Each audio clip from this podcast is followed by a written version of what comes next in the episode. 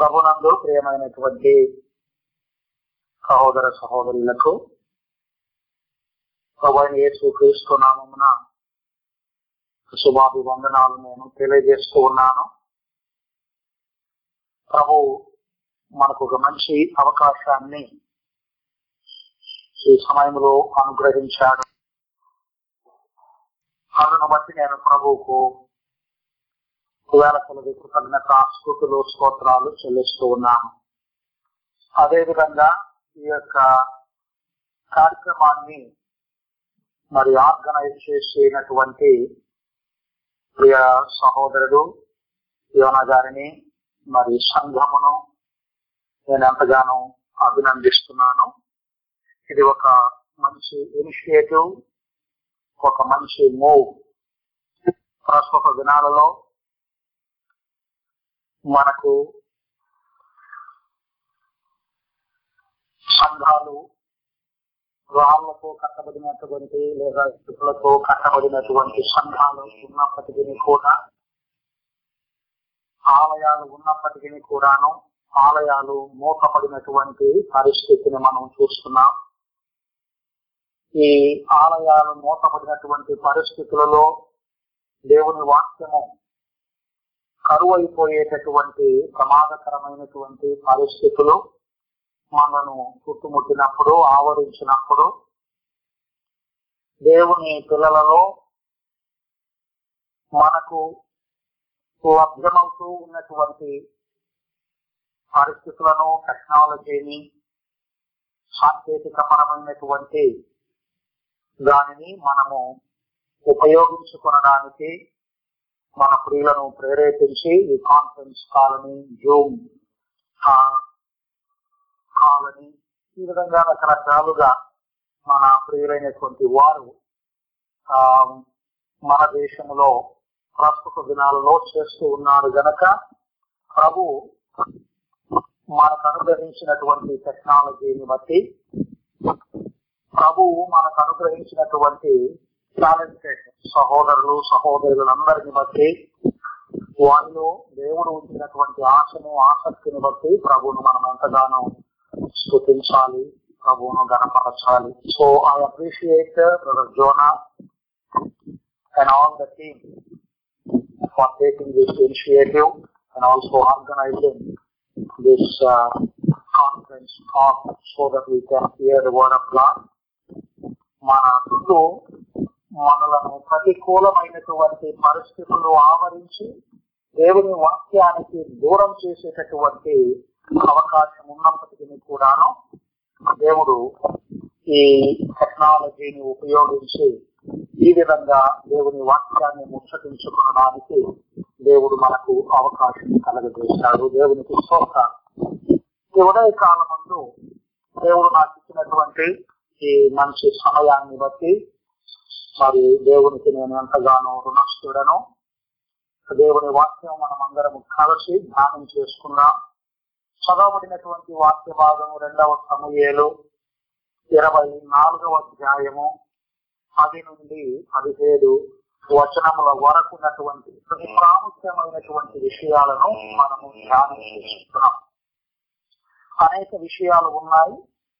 వాటిని అన్నింటినీ మనము చేయలేకపోవచ్చును కానీ ఈ దినము మనకు కావలసినటువంటి వాటిని దేవుడు తప్పకుండా మనకు అనుగ్రహించడై ఉన్నాడు మనకు కావలసినటువంటి దానిని మన హృదయాలకు కావలసిన దానిని మనకు ఏదైతే అవసరమో దానిని ప్రభు అనుగ్రహించి మన హృదయాలను ఆయన తృప్తి సంతృప్తి పరచగలిగినటువంటి దేవుడు అని నేను నమ్ముతూ ఉన్నాను.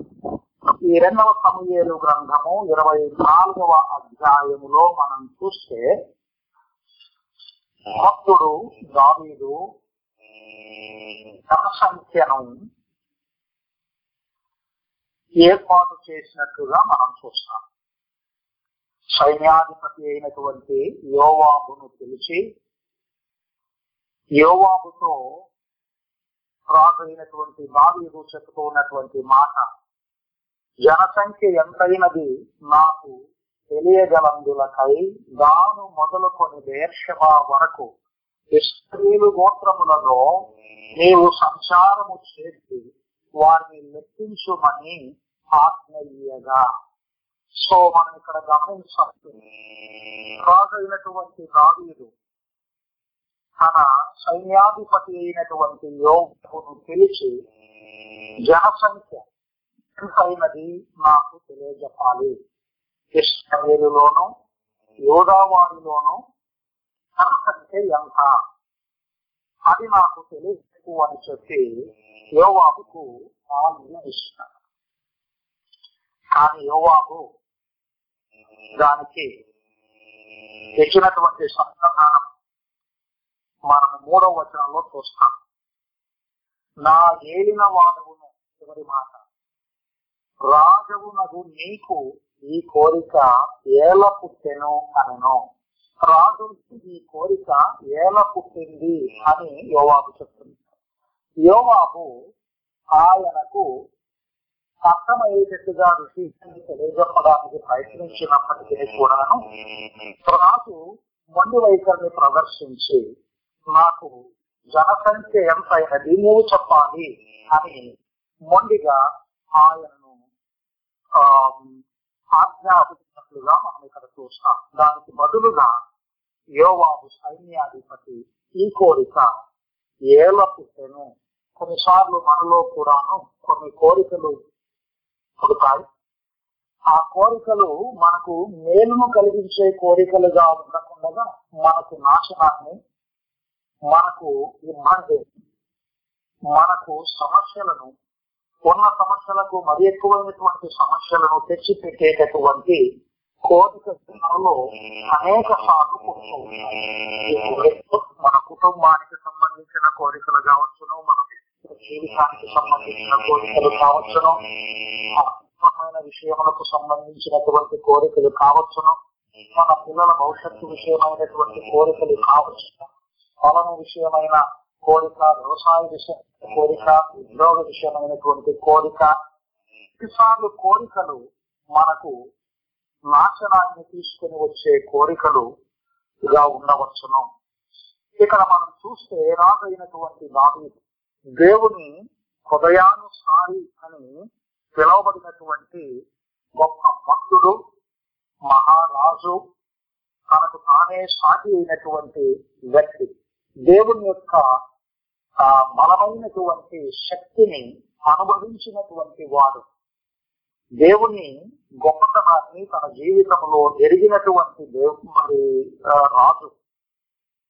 దేవుడంటే ఆయనకు బాగా తెలుసు. ఎంతో ప్రేమ. దేవుణ్ణి ప్రేమించినటువంటి వ్యక్తి. యుద్ధములలో దేవుని యొక్క విజయాన్ని రుచి చూచినటువంటి వ్యక్తి. అయితే ఇలాంటి వ్యక్తిలో కూడాను ఒక కోరిక కలగడం మనం చూస్తున్నాం.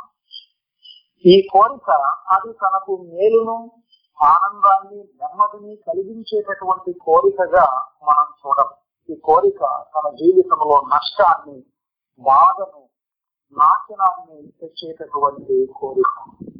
మొదటిగా మనం గమనించవలసినటువంటి విషయం జనసంఖ్య ఎంతైనది నాకు తెలియపరచు అని అడగడం అది ఒక పెద్ద తప్పుగా ఒక నేరంగా మనం ఈ వాక్య భాగంలో చూస్తూ ఉన్నాం. మనం ఒకవేళ దీన్ని ఆ పై పైన చదివినట్లయితే plain reading of this particular text దావీదు పాపం చేసినట్లుగా మనకు తెలియపరచకపోవచ్చును. కానీ మనము కొంచెం జాగ్రత్తగా ఈ వాక్య మార్గాన్ని పరిశీలన చేసి చదివినప్పుడు మనం గమనించేటటువంటి విషయం ఏంటి అని అంటే దావీదు మహారాజు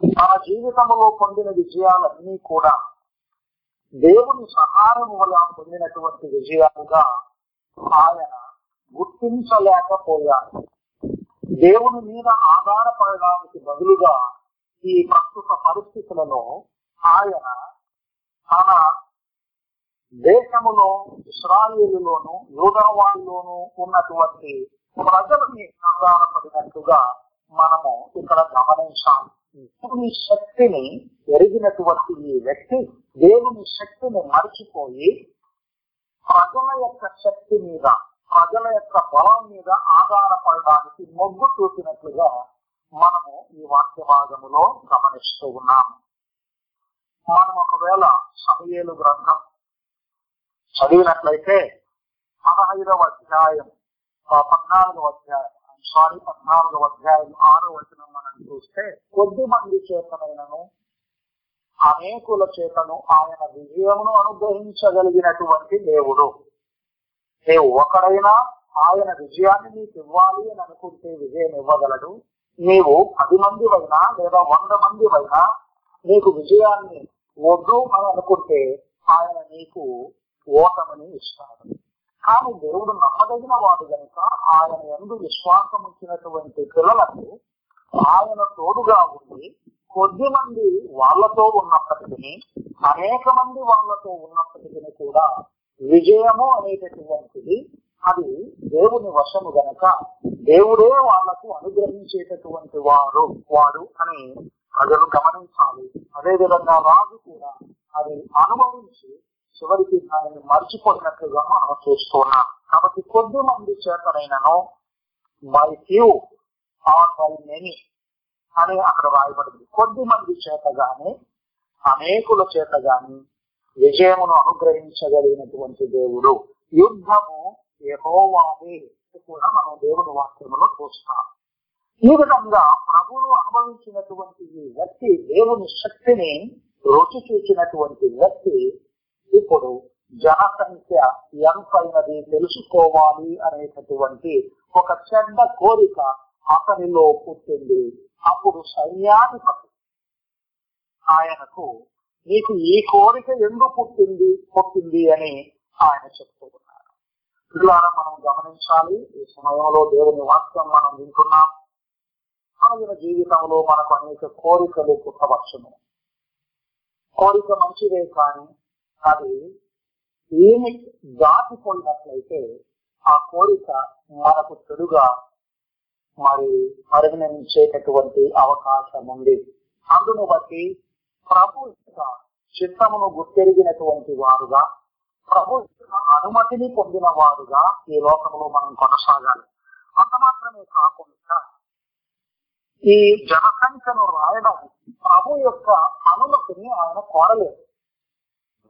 తన ఇష్టానుసారంగా జనసంఖ్యను లెక్కించాలి అని ఆయన ఇష్టపడుతుంది కానీ ఇది ప్రభు యొక్క అనుమతి పొందినటువంటి క్రియ కాదు ప్రక్రియ కాదు అని మనము గమనించాలి. మన జీవితంలో కూడా దేవుడు అనుభవ అనుమతించినటువంటి విషయాలు దేవుడు అనుమతించినటువంటి విషయాలు అనేవి రెండు ఉంటాయి.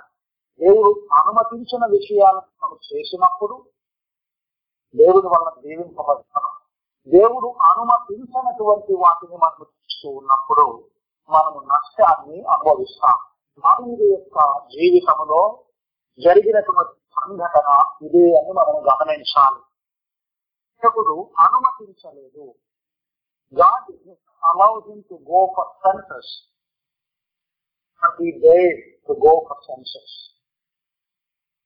అందును బట్టి తన జీవితంలో నష్టాన్ని ఆక్రమించినట్టుగా మనము ఈ వాక్య భాగములో చూస్తూ ఉన్నాం.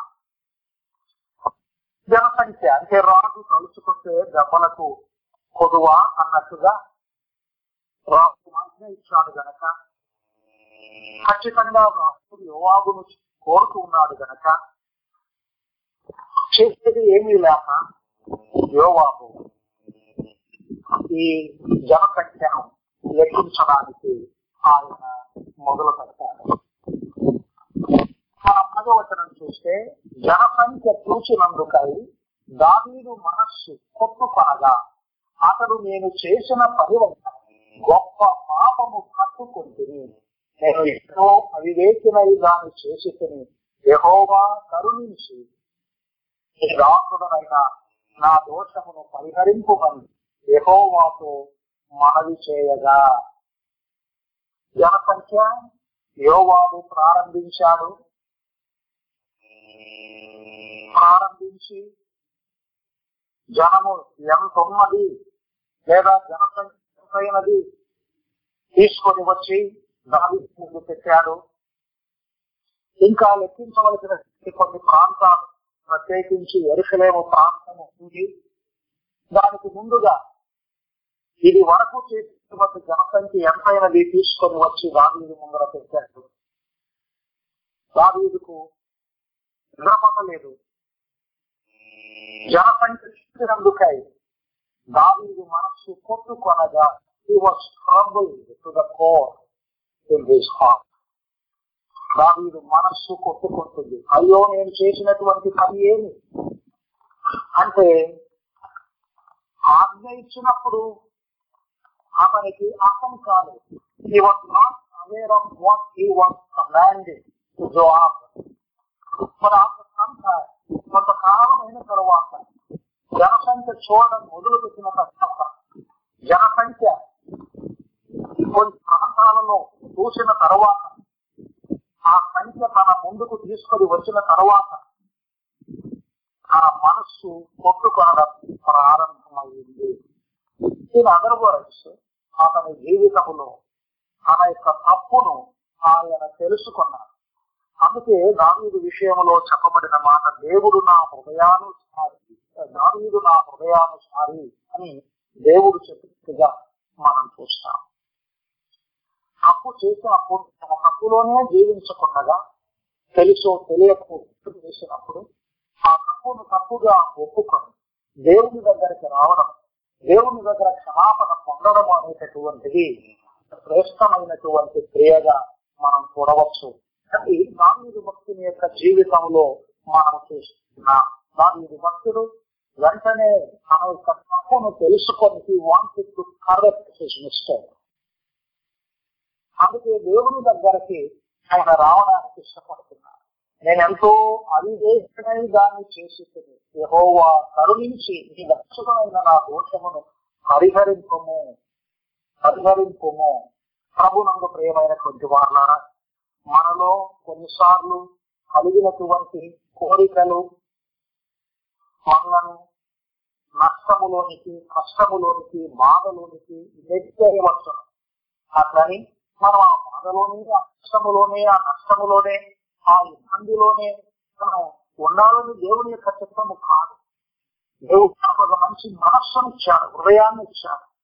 మన తప్పును మనం తెలుసుకొని వెంటనే ప్రభువా అని ఆయన ఇచ్చినప్పుడు దేవుడు తప్పకుండా మన ప్రార్థనను ఆలకించి అంగీకరించి అందులో నుండి బయటికి నడిపించడానికి సిద్ధంగా ఉన్నాడు ఇష్టపడుతున్నాడు. మన దేవుడు మంచి దేవుడు.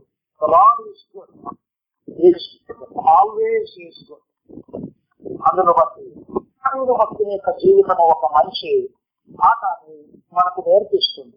ఆయనలో పుట్టినటువంటి కోరిక అది ఒక వ్యక్తి కోరికే అయినప్పటికీ కూడాను కొంతకాలం తనలో పుట్టిన కోరికను బట్టి తను జరిగించినటువంటి ఆ జనసంఖ్యను బట్టి ఆయన ఎంతగానో వేదన పడ్డాడు మదన పడ్డాడు బాధపడ్డాడు పశ్చాత్తాపముతో ఆయన దేవుని దగ్గరికి వచ్చి నేను అవివేకిని అంటున్నాను. నేను పాపం చేశాను అని అంటున్నాను నేను గొప్ప పాపము కట్టుకుంటుని అని అంటున్నాడు. దోషాన్ని నీవు పరిహరించు దేవుని దగ్గరకు వచ్చి ప్రభువా నన్ను రక్షించుము. నన్ను పరిహరింపము అని ప్రభువుని అడిగినప్పుడు ప్రభు కృప కలిగిన వాడు దయగలిగిన వాడు ఎంత పాపిన ఘోర పాపినైనా కూడా ఆయన క్షమించుటకు సిద్ధ మనస్సు గలవాడు. ఆయన యొక్క కోపము నిరంతరము నిలిచి ఉండదు అని దేవుని ఉత్తరంలో మనం చూస్తాం. ఆయన కోపము క్షణిక మాత్రమైనటువంటిది ఆయన కోపము నిరంతరము మనం తెలిస్తే మనము బ్రతకలేము. దేవుడు ఒక దీర్ఘదర్శిని ఏర్పాటు చేసి గాడు అనేటటువంటి దీర్ఘదర్శిని ఏర్పాటు చేసి దావీదు దగ్గరికి పంపించారు. ఆ గాడు అనేటటువంటి దీర్ఘదర్శి ప్రవక్త దావీదుతో ఇట్లా నేను పన్నెండు వచ్చిన దయచేసి గమనించండి. యెహోవా సెలవిస్తున్నదేమనగా మూడు విషయములను నీ ఎదుట పెట్టుతున్నాను వాటిలో ఒకదాన్ని నీవు కోరుకున్న ఎడలా నేను అది నీ నీటికి రప్పించగను ప్రభు నుండి పిల్లారా మరి దావీదు పాపం చేశాడు తప్పు చేశాడు తప్పు అని ఆయన ఒప్పుకున్నాడు నేను అవివేకిని అని ఒప్పుకున్నాడు నన్ను క్షమించమని ప్రాధేయపడ్డాడు గనక ఇప్పుడు దేవుడు కృప కలిగిన దేవుడు ఆయన దగ్గరకి గాదు అనేటటువంటి దీర్ఘదర్శిని ప్రవక్తను పంపించాడు. మనం బాగా గమనించినట్లయితే దేవుని వాక్యములో ఆది కాండం మొదలుకొని ప్రకార గ్రంథం వరకు తప్పు చేసిన వారికి శిక్ష తప్పదు. తప్పు అని ఒప్పుకున్నాను ఇక నాకు శిక్ష లేదు అని అనుకోవడానికి మాత్రం వీలు లేదు. No crime will go unpunished ఏ తప్పైనా ఏ దోషమైనా కూడాను శిక్షింపబడకుండగా తప్పించుకొనదు. నీవు నేను మనము చేసినటువంటి ప్రతి పాపానికి శిక్ష అనేటటువంటిది ఉంది. శిక్ష నుండి ఎవరు తప్పించుకోలేరు. శిక్షతోనే మనం చేసినటువంటి తప్పు పాపము అనేటటువంటి దానికి ముగింపు వస్తుంది. శిక్ష అనేటటువంటి దానికి శిక్ష అనేది ఒక ముగింపు వస్తుంది. మనందరి దోషములను మనందరి పాపములను యేసు క్రీస్తు ప్రభు వారు సులువలో మోసినందువలన మనకు క్షమాపణ మనకు సమాధానము దేవునితో సమాధాన పడడానికి అవకాశము కలిగింది. కాబట్టి మనము పాత నిబంధనలో గాని కృత నిబంధనలో గాని చూసినట్లయితే శిక్ష అనుసరి దాని భక్తుడు తప్పు అని ఒప్పుకున్నాడు కనుక ఇక నీకు శిక్ష లేదు అని అక్కడ చెప్పదు గాదును పంపించాడు. ఒక మూడు ఆప్షన్స్ అక్కడ పెట్టాడు ఒకటి మనం చూస్తే పద్మూడవసరం చూడండి. మీ దేశమందు ఏడు సంవత్సరములు క్షామము ఒప్పుకుందువా దావీదుకు అటు అనేటటువంటి ప్రవక్త తెలియపరుస్తూ ఉన్నటువంటి విషయాలు మూడు విషయాలను దావీదు దగ్గరికి తీసుకొచ్చారు అది దేవుడే చెప్పాడు. దేవుడు చెప్పినటువంటి దావీదుకు గాదు అనేటటువంటి ప్రవక్త వివరిస్తూ ఉన్నాడు. ఇదిగో రాజా దావీదు నీవు దేవుని దగ్గర చేసినటువంటి మనవిని దేవుడు విన్నాడు. నీ పాపాన్ని క్షమించడానికి తొలగించడానికి ఆయన ఇష్టపడుతున్నాడు. అయితే ఈ మూడు విషయాలు నీతో చెప్పమని నాకు చెప్పాడు. ఈ మూడు విషయాల్లో నీవు దేనిని మరలా కోరుకుంటావో? ఇంతకు ముందే ఒక కోరిక కోరుకొని నష్టం తెచ్చుకున్నాడు. ఇప్పుడు మూడు విషయాలను నీ ముందుంచుతున్నాను ఏ కోరిక ఏ విషయాన్ని నీవు కోరుకుంటావో అది నీకే వదిలేస్తూ ఉన్నా. I leave it to your description your choice నీవు నిర్ణయించుకో. నేను నిర్ణయించాను. నిర్ణయించేది నీవే గనక నీవు జాగ్రత్తగా విను అని చెప్పి మూడు విషయాలను తెస్తున్నాను ఒకటి ఏడు సంవత్సరములు క్షామము. క్షామము అంటే కరువు. ఇది పాత్రలో క్షామము ఖడ్గము రోగము అనేటటువంటి వ్యాధులు లేకపోతే బాధలు కలుగు చేసేటటువంటివిగా మనం పాత నిబంధనలో చూస్తాం. తప్పు చేసినప్పుడు పాపము విస్తరించినప్పుడు మరి దేవుడు క్షామాన్ని పంపించాడు ఏలియా కాలంలో కావచ్చును ఎలిషా కాలంలో కావచ్చును ఇంకా భక్తుల పాత నిబంధనలో మనం చూస్తే క్షామము క్షామము ఖడ్గము ఖడ్గము అంటే యుద్ధాలు రక్తపాతము అది తర్వాత తెగుళ్ళు. మనము ఈ మూడు దేవుడు పంపించేటటువంటి వ్యాధులుగా పాపులుగా మనము చూస్తాం. కాబట్టి ఏడు సంవత్సరాలు మీకు క్షామం కరువు కావాలంటే దేశంలో. రెండవది నీ శత్రువుల ఎదుట నిలవక నీవు మూడు నెలలు పారిపోవుటకు ఒప్పుకొందువా వెన్ను చూసి పారిపోవుటకు నీవు ఒప్పుకుంటావా? రెండవ మూడవది మూడు దినములు చేసుకునేటకు ఒప్పుకుంటావా ఈ మూడింటిలో ఏది కావాలి కోరుకో అని మరి ప్రభు యొక్క ప్రవక్త ద్వారా భక్తుని ద్వారా ఈ దావీదుకు తెలియపరుస్తారు.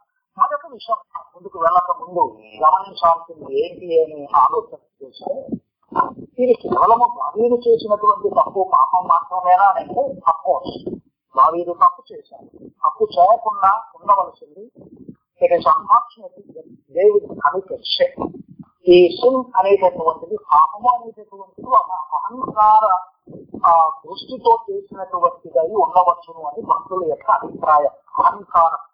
అంటే ఏడు హేయమైనటువంటి విషయాలలో మనము సాధకుల గ్రంథంలో చూస్తే మొదటిది ఏంటి అనే ఆలోచన చేస్తే ఈ అహంకారము అనేటటువంటిది ప్రధానమైనటువంటి పాపం. దేవుడు అర్పించుకునేటటువంటి ఆ మరి హేయమైన విషయాలలో అహంకారం. నేను నాది నేను తప్ప అనేటటువంటిది ఉందే ఈ అహంకారం అనేటటువంటి విషయం మొదటిదిగా కనిపిస్తుంది. కాబట్టి ఈ భక్తుడు మరి అహంకారము కలిగినటువంటి ఒక కోరికను లేకపోతే అహంకార దృష్టితో ఒక కోరికను కోరు ఈ కోరికను కోరడంలో మనకు మరి డబ్బు రావాలి ప్రజల వల్ల ఎందుకంటే ప్రజలను లెక్కించినప్పుడు మరి ఆ పన్ను కట్టాల్సినటువంటి ఆవశ్యకత ఉంది డబ్బు దండిగా తెచ్చుకోవాలి అనేటటువంటి పరిస్థితి ప్రస్తుతం మనం చూస్తున్నాం ఈ లాక్డౌన్ సమయంలో. మరి ఆ మన రాష్ట్రాలు ఆ, మన దేశంలో ఉన్నటువంటి రాష్ట్రాలు ఈ మద్యం షాపులను ఓపెన్ అనేటువంటిది చూస్తున్నాం. పది రూపాయలకు దొరికే మాటలు వంద రూపాయలు వంద రూపాయలు దొరికే మాటలు రెండు వేల రూపాయలు ఈ విధంగా మరి అమ్ముతూ అంటే ఏదో ఒక విధంగా డబ్బులు ఎక్కువ చేసుకోవాలనేటువంటి పరిస్థితి ఆ ప్రజలలో లేకపోతే నాయకులలో ఉన్నట్టుగా మనం చూస్తాం. అదే విధంగా నాలుగు భక్తులు కూడా బహుశా మరి తనకు ఆ ఆ ప్రజల ద్వారా పన్నును ఆ సేకరించాలి అనేటటువంటి ఒక ఆలోచనతో కూడా ఇది తలపెట్టి ఉండవచ్చునేమో ఏదేమైనప్పటికీ కూడాను గాంధీ భక్తుడు ఈ మహన్ భయంకరమైనటువంటి ఉపద్రవానికి అలుపు తీశాడు. దానికి తోడు ఇస్రాయేలు ప్రజల యొక్క పాపములు కూడా తోడయ్యాయి అందుకే దేవుడు ఆగ్రహించినాడు. ఇది కేవలము నవీరు భక్తునిది మాత్రమే కాకుండా నవీరు భక్తుని యొక్క పొరపాటు అది ప్రారంభానికి నాంది లేకపోతే కారణమైంది. ఇది నవీదు భక్తునితో పాటు ఇస్రాయేలు ప్రజల యొక్క పాపములు కూడా ఉన్నాయి. అందుకే మన మొదటి వచనంలో చదివితే ఇస్రాయేలు యొక్క పాపములు అని కూడా ఉంది అక్కడ. ఇంకొక ఒకట వచనం. యహోవా కోపము ఇస్రాయేలుల మీద కొనగా కదా? ఇస్రాయేలీల మీద నదులు కొనగా ఆయన నావీలను వారి వీధికి ప్రేరేపణ చేసి అని రాయబడుతుంది గమనించాలి. కాబట్టి దావీదు పాపపు ద్వారం లేదా దేవుని ఉగ్రత అనే ద్వారాన్ని తెరిచాడు. ఇస్రాయేలు యొక్క పాపములు ప్రవాహం వాళ్ళు ఆ ద్వారము గుండా ప్రవహించినట్టుగా మనం గమనించాలి. వీటన్నింటిని బట్టి ఇస్రాయేలు మీదికి దావీదు మీదికి మహాభయంకరమైనటువంటి ఉపద్రవము వచ్చింది. ఇప్పుడు ఇక్కడ మనం మూడు విషయాలను గమనించుకునైతే దావీదు ఎదుట పెట్టాడు నేను ముగించబోతున్నానండి. దావీదు చాలా జ్ఞానముతో ఇంతకుముందే ఒక కోరికను నేను కోరుకొని దేవుని యొక్క ఉగ్రతకు నేను మాత్రమే కాకుండా ప్రజలు కూడా ఉగ్రతకు కారణమయ్యేదానికి నేను కారపడయ్యాను కాబట్టి ఇక నేను జాగ్రత్తగా ఉండాలని చెప్పి ఆయన మనుషుల చేతిలో పడుట కంటే కూడా దేశమంతా కూడా నాశనం అయిపోయేదానికంటే కూడా నేను నా ఇమీడియట్ మెంబర్స్ ఆఫ్ ఫ్యామిలీ మాత్రమే దేవుని యొక్క ఉగ్రతను రుచి చూస్తే బాగుంటుందేమో. కాబట్టి నేను మనుషుల చేతిలో పడ శత్రువులు నన్ను కరుముట దేశమంతటి మీదికి కరువు రావడము అనేటటువంటిది అది నేను చేసిన తప్పుకు ఇతరులు శిక్షణ అనుభవించుట సరికానిది అని ఆయన ఆలోచించారు. అందుకే ఆయన అంటాడు ఈ దుర్మార్గముగా ప్రవర్తించిన వారిని నేనే. గొర్రెల వంటి మీరేమి చేసిరి? నన్ను నా తండ్రి ఇంటి వారిని శిక్షించు నన్ను నా ఇంటిని శిక్షించు ప్రభా వీళ్ళు గొర్రెల వంటి వారు. ఆయన the shepherd these are the sheep sheep should not be suffer sheep should not be smite rather you smit me I am నేను కాపరిని నన్ను శిక్షించు. ఈ గొర్రెలను నీవు శిక్షించవద్దు అని చెప్పి మరి మనం పదిహేడు వచనంలో చూస్తాం. అయితే ఎప్పుడైతే దావీదు నేను మూడు దినములు తెగులు రేగుటకు ఒప్పుకుంటాను అని ఎప్పుడైతే చెప్పాడో వెంటనే వారు దేవునితో ఆ మాటను తెలియజెప్పారు. ఇప్పుడు ఈ సంహాతకుడు అనేటటువంటిది మనం ఇక్కడ గమనించాలి. సంహరించేటటువంటి దూత దేవుడు ఆజ్ఞ ఇచ్చాడు సంహారం మొదలైంది. కొంతమంది కూలారు అని మనం చూస్తే పద్దెనిమిది పదహైదు పదహైదవ వచనం లేదా పదిహేనవ వచనం చివరి భాగంలో డెబ్బది వేల మంది మృతి నొందిరి అని ఇక్కడ చెప్పబడింది. నేను ఇంతకు ముందు తప్పు చేసినప్పుడు తప్పుకు శిక్ష ఖచ్చితంగా ఉంటుంది. ఆ శిక్ష అనేది లేకపోతే మరి ముగింపు అనేటటువంటిది ఉండదు.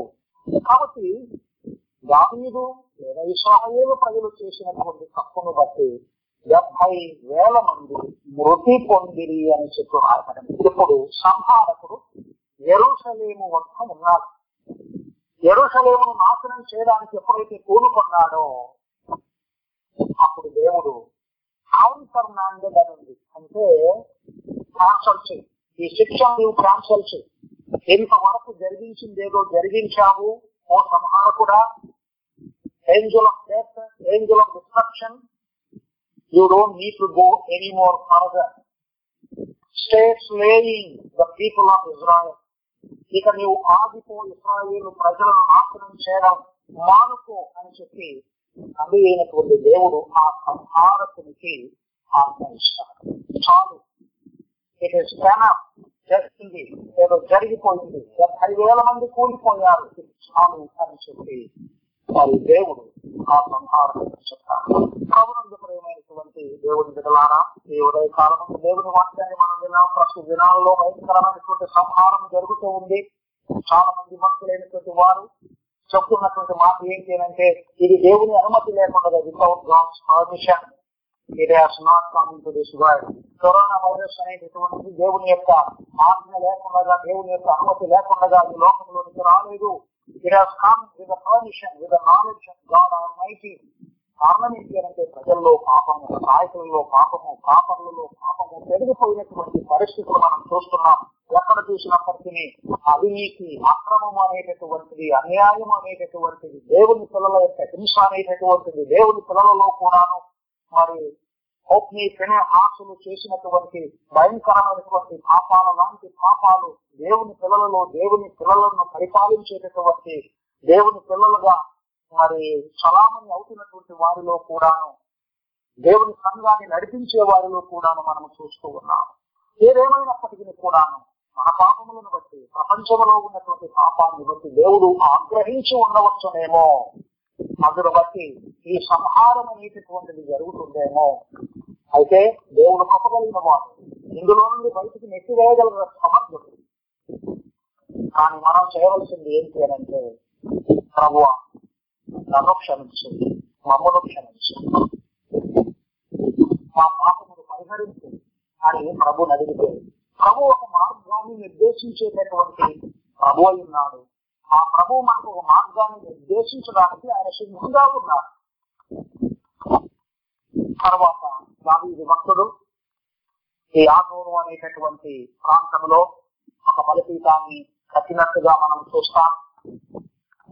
ఇక్కడ రెండు విషయాలు చెప్పి నేను ముగిస్తాను. మొదటిది ఎక్కడైతే ఆ సంహారకుడు నిలవబడి ఎరుసలేము దగ్గర ఆ ప్రాంతంలో దాన్ని నాశనం చేయాలి అనేటటువంటి ఆలోచన కలిగి ఉన్నప్పుడు అక్కడ దేవుడు నీవు సంహారము మార్పించి వేయి లేకపోతే సంహారం చేయకూడదు అని చెప్పడం. అదే స్థలంలో ఎరుసలేము మందిరాన్ని మరి కట్టారు లేకపోతే ఎరుసలేము మందిరాన్ని మందిరాన్ని అక్కడే ఎరుసలేము మందిరాన్ని ఏర్పాటు చేశారు అనేటటువంటి ఒక ఒక ఆలోచన ఉంది. తర్వాత అది మౌర్య కొండ మోరియా ప్రాంతం ఆ ప్రాంతంలోని అబ్రహాం తన కుమారుణ్ణి బలి ఇవ్వడానికి తీసుకుని వెళ్తాడు.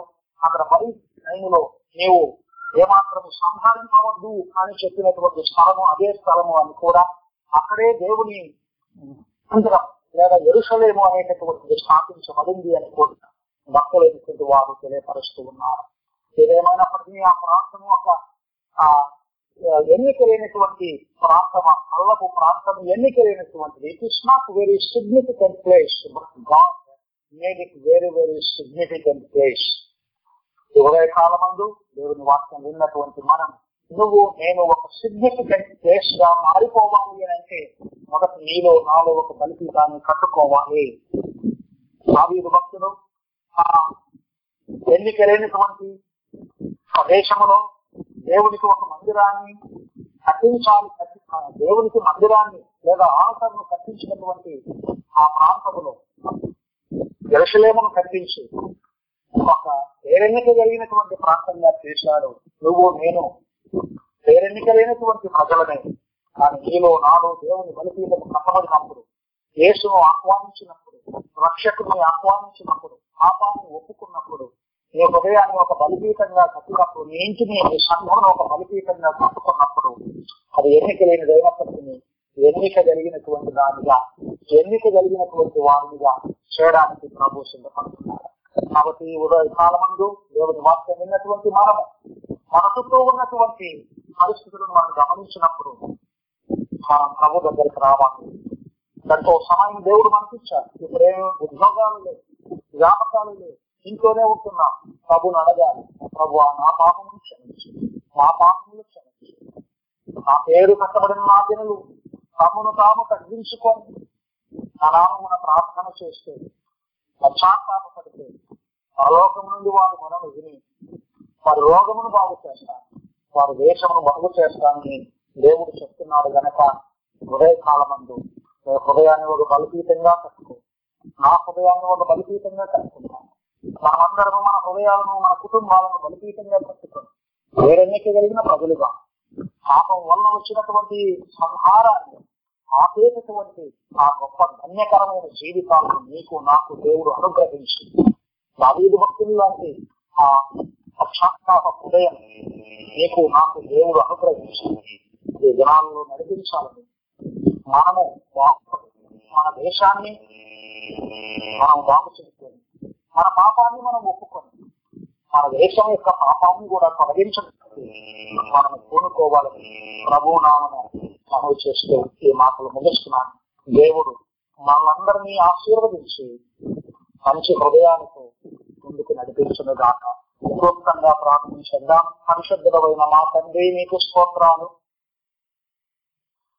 ఎవరైతే నన్ను మమ్మలను ప్రేమించి మమ్మను మీ మాటలు శ్రేష్టమైన మాటలు వినడానికి ఆయత్తపరిచారు మేము ఒకరినొకరు ముఖాముఖిగా భౌతిక సంబంధమైనటువంటి కళలతో చూడలేకపోయినప్పటికీ వేరు వేరు ప్రాంతాలలో మేము ఉన్నప్పటికీ మాలో ఒక ఆశను గురించి ఈ కాన్ఫరెన్స్ హాల్లో జాయిన్ కావాలి అనేటటువంటి మంచి కోరికను పుట్టించి మీ సన్నిధిని అనుభవించడానికి మాకు సహాయం చేయండి. మాటలు మాకు ప్రవ్వా మమ్మను మేము శుచిపరచుకోవాలి శుద్ధి చేసుకోవాలి. మా పనులను ఒప్పుకోవాలి. మాత్రమే కాకుండా బాగుపడిన మేము మా దేశమును మా ప్రాంతాలను మా కుటుంబాలను కూడా బాగు చేసుకోవాలి. దానికి విరుగుడు కేవలము బలిపీఠం మాత్రమే. దావీదు భక్తుడు ఆ పేరు ఎన్నిక లేనటువంటి ప్రాంతములో బలిపీఠాన్ని కట్టాడు. ఆ స్థలమే ఎరుసలేము మందిరానికి స్థలమైపోయింది. ఒక ప్రదేశంగా మారింది. ఆ స్థలములోనే భక్తుడైన అబ్రహాము తన కుమారుణ్ణి బలివ్వడానికి ఇష్టపడుతూ ఉన్నప్పుడు మీరు నీవు నీ కుమారుణ్ణి బలి ఇవ్వవద్దు అని బోధించినట్టుగా హెచ్చరించినట్టుగా ఆలోచన చెప్పినట్టుగా ఆ స్థలముకు ఉన్నది అని మేము మీ వాక్యం ద్వారా నేర్చుకున్నాం. మీ కృపలో మమ్మల్ని దీవించిన ఈ పరిచర్యను చేస్తూ ఉన్నటువంటి ఆయన కుటుంబాన్ని వారి సంఘమును కూడా దీవించి ఆశీర్వదించి మీకే మహిమ ఘనత ప్రభావం ఆరోపిస్తూ దేశనామమున ప్రార్థిస్తున్నాము తండ్రి. ఆమె ఆమె